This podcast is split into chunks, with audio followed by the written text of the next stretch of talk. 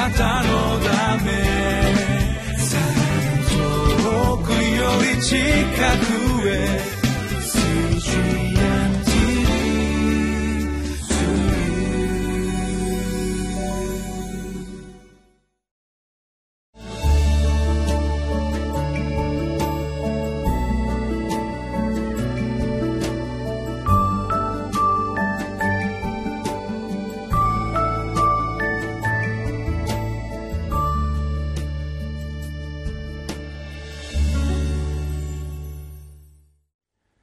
皆さんこんにちは。7月10日のリビングライフの時間です。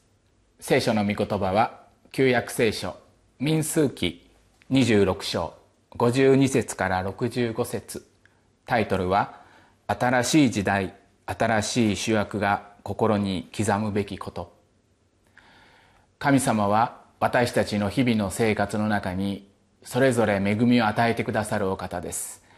良いものと思えることもありますけども悪いものと思えるようなことも私たちは経験することがあるかもしれません。でも神様は私たちに必要なものをいつも最善に備えてくださるお方です。今日も御言葉を通して神様が与えてくださる恵みを私たちは受け止めていきたいと思います。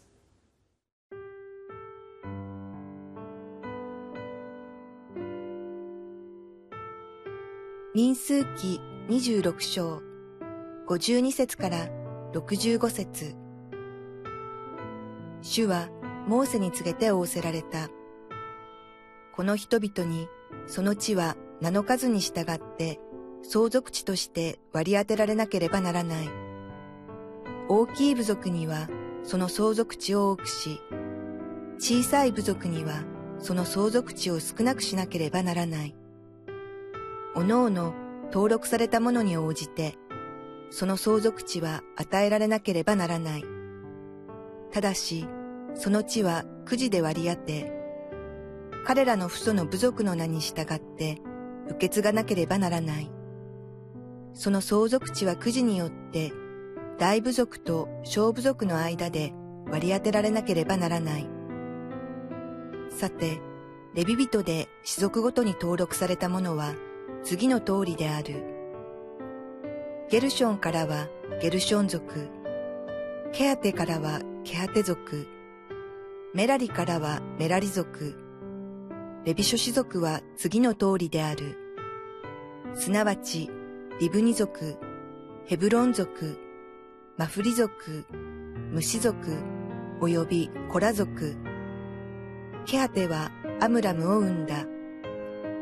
アムラムの妻の名はヨケベデで、レビの娘であった。彼女はエジプトでレビに生まれたものであって、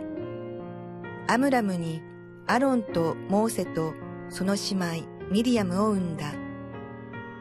アロンにはナダブとアビフとエルアザルとイタマルが生まれた。ナダブとアビフは主の前に異なった日を捧げた時に死んだ。その登録されたものは、1ヶ月以上のすべての男子2万3千人であった。彼らは他のイスラエル人の中に登録されなかった。彼らにはイスラエル人の間で相続地が与えられていなかったからである。これがモーセと妻子エルアザルがエリコに近いヨルダンのほとりのモアブの草原でイスラエル人を登録した時に、モーセと妻子エルアザルによって登録されたものである。しかし、このうちには、モーセと妻子アロンが市内の荒野でイスラエル人を登録した時に登録された者は一人もいなかった。それは、主がかつて彼らについて、彼らは必ず荒野で死ぬと言われていたからである。彼らのうち、ただ、エフネの子カレブとヌンの子ヨシュアの他には誰も残っていなかった。私たちは聖書から民数記の御言葉を見ています。モーセがイスラエルの民をエジプトから救い出し、荒れ野の道をずっと歩いてきて、いよいよ最終章と言いましょうか。これから約束の地を目の前にしてモーセに神様が御言葉を語りかけるという場面が今日のところです。今日の聖書の箇所26章の52節のところをお読みいたします。主はモーセに告げて仰せられた。この人々にこの地はその地は名の数に従って相続として割り当てねばならない。大きい部族にはその相続地を多くし小さい部族にはその相続地を少なくしなければならない。おのおの登録されたものに応じてその相続地は与えられねばならない。神様がモーセに御言葉を語りかけるという。神様はモーセにこれからのことについてどのように民が過ごしていけばいいのか相続地の大小が決められていくということがあります。私たちはこの聖書の箇所を見ると少し数に敏感になるっていうことがあるかもしれません。大きい部族には大きいところ。小さい部族には小さいところ。何か区別されているように差別されているようにそのように感じることがあるかもしれないんです。でも一つ私たちが聖書を見ていつも知ることは何かというと神様は最善のものを私たちに与えてくださるっていうことなんです。大きい小さいっていうのはもしかするとこの世の知恵であるかもしれないですね。大きいことはいいことで小さいことはあまり良くないことで大きい方が決まっているっていうのは私たちの知恵の中にいろいろと考えられることであるかもしれないんです。でも神の国はそれとはちょっと違うんです。大きくても小さくてもそこに神の栄光が表されるっていうことがとても大切になってくるんですね。私自身が大きいものであっても弱いものであっても強いものであっても何かができてもできなくてもそれらによって悲観的に私たち生きる必要はないんです。この世の知恵は私たちにいろんな数の論理というのを押し付けることもあるかもしれないです。私たちは動揺したりああなぜあの人のような大きいものが与えられなかったのかななぜ私は小さいのかなと思うわけですけど神様は小さいものの中にも豊かに栄光を表してくださるお方なんです。私たちの目を天に向けようとする時神様は弱いものを強めてくださって小さくあってもその生活の中に忠実に御言葉に生きようとするものを神様は必ず祝福していてくださるという。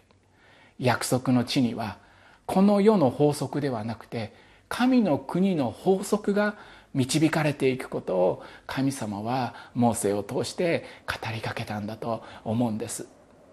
約束の地に向けてイスラエルの人々が歩いていくというこの人生は本当に大変な人生でもありました。ずっと神様の御言葉に従えるかっていうと荒れ野を旅していますとその従えない思いに支配されることもあったんですね。今日の聖書の箇所の26章の60節のところをお読みします。アロンにはナビブとアビブとエルアザルとイタマルが生まれた。ナダブとアビブは主の前に異なった日を捧げた時に死んだ。アロンの子供たちの名前がこのところに記されていますけれども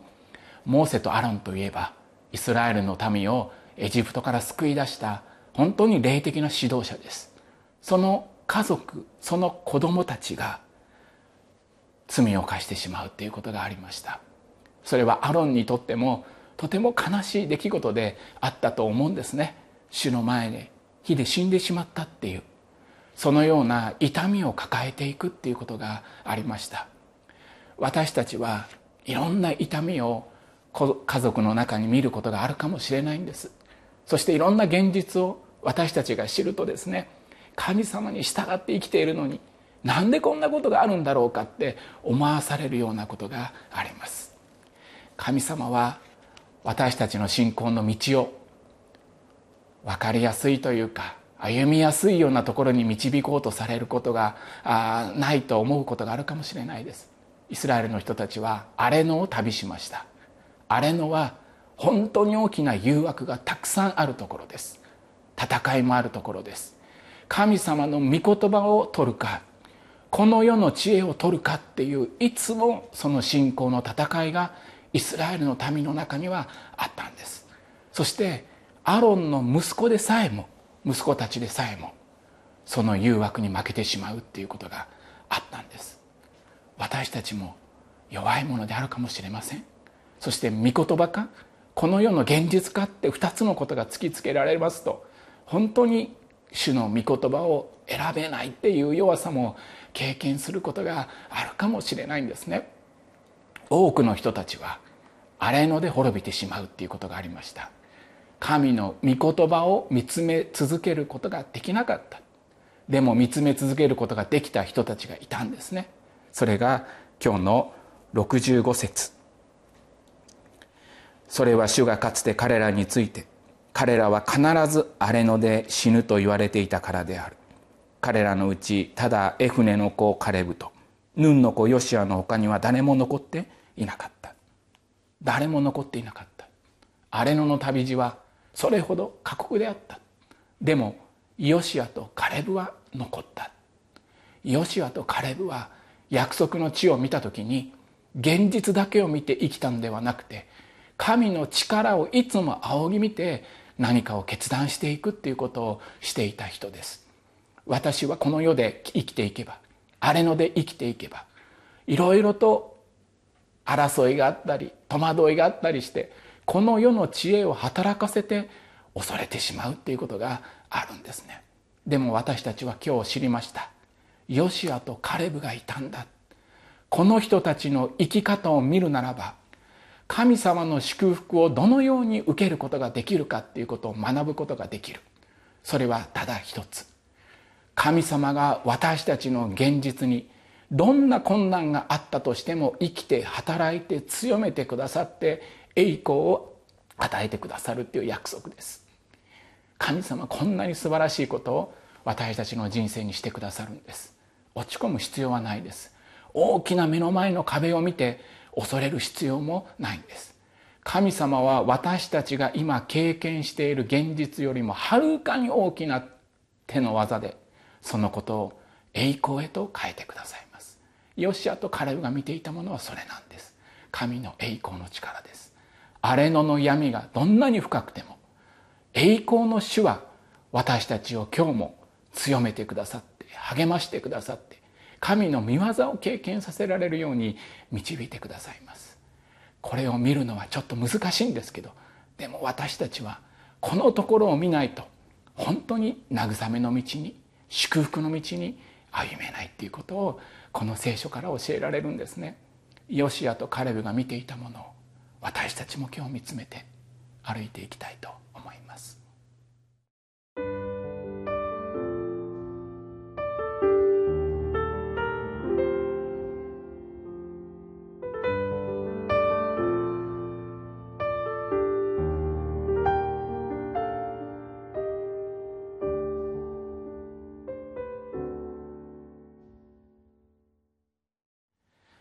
私が好きな賛美歌の一つに賛美歌21で「心を高く上げよ」というタイトルの歌があります。心を高く上げる。自分の心は今何を見ているだろうか。物事だけを見て私は落ち込んでいるんじゃないかって思うことがあるんですけど神を礼拝する時御言葉を見る時心が高く上がっていく。神様の方を見つめて歩いていくことができる。